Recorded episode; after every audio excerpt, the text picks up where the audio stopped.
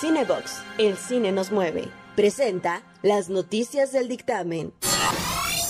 El dictamen, el dictamen, el dictamen, decano de la prensa nacional, ahora en redes, te informa. Hola, ¿qué tal? Mi nombre es Saúl Esteves y esta es la información. Iniciando con el entretenimiento, casi 300.000 fans quieren que Johnny Depp vuelva como Jack Sparrow. Recordemos que debido a la demanda de su esposa también perdió su papel en Animales Fantásticos 3. A pesar de que los estudios productores no quieren contratarle, una sólida base de fans quieren que el histrión siga comandando al Perla Negra. The Weeknd protagonizará el medio tiempo del Super Bowl el próximo año. Esto a pesar de la pandemia. Se tiene previsto que el evento ocurra el 7 de febrero del 2021. Además, todo parece indicar que compartirá la tarima con Maluma para cantar juntos Hawaii y YouTube cancela el Rewind del 2020. Cada año reúne a los generadores de contenido que se volvieron tendencia en su plataforma. Sin embargo, hacerlo requiere que se concentren muchas personas en un solo espacio y aunque podrían intentarlo a distancia, decidieron mejor no hacerlo. Por cierto, la caída de YouTube el día de ayer dejó además de corajes una lluvia de memes como no era el modem, a mano sirve YouTube, entre otros, que ayudaron a pasar con buen humor el mal rato. Vamos ahora con Nelo Ceballos.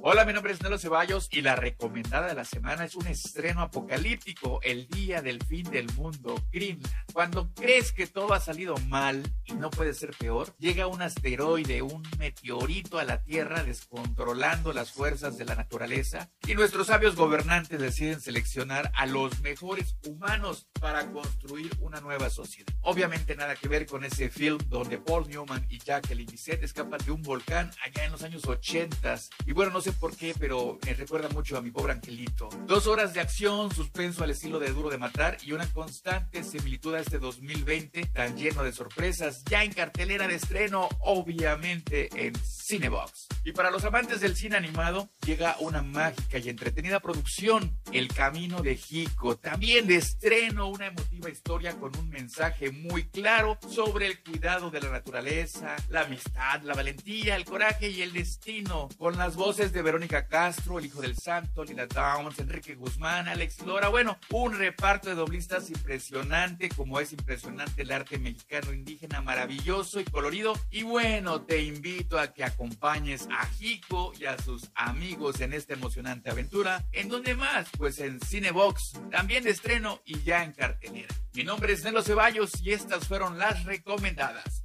Disfrútalas en Cinebox con Susana, con Susana Distancia, por favor. Arte Legal Tributario, Asesorías Fiscales. Presenta las noticias del dictamen.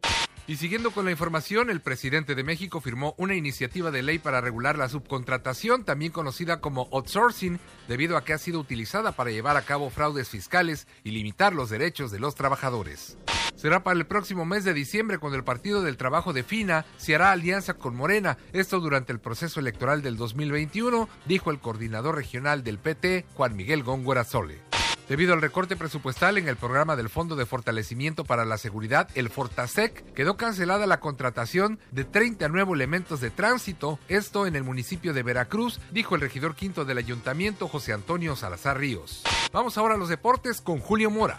La Liga de Balompié Mexicano sigue teniendo dos equipos veracruzanos precisamente como participante. El Club Veracruzano de Fútbol Tiburón sigue trabajando en La Panchita, va a recibir al equipo de Fuerza Roja el próximo domingo en La Pacoya. Realmente no sabemos quiénes van a jugar. La liga en teoría no debería permitirles participar, pero se supone que sí van a jugar. Por su parte, el Atlético Veracruz entrenó en el centro de alto rendimiento esta mañana, lo mismo que ayer. Este viernes cerrarán preparación en la cancha del Estadio Luis de la Fuente del Pirata para viajar posteriormente a Morelos porque van a jugar frente al equipo local el próximo sábado por la tarde.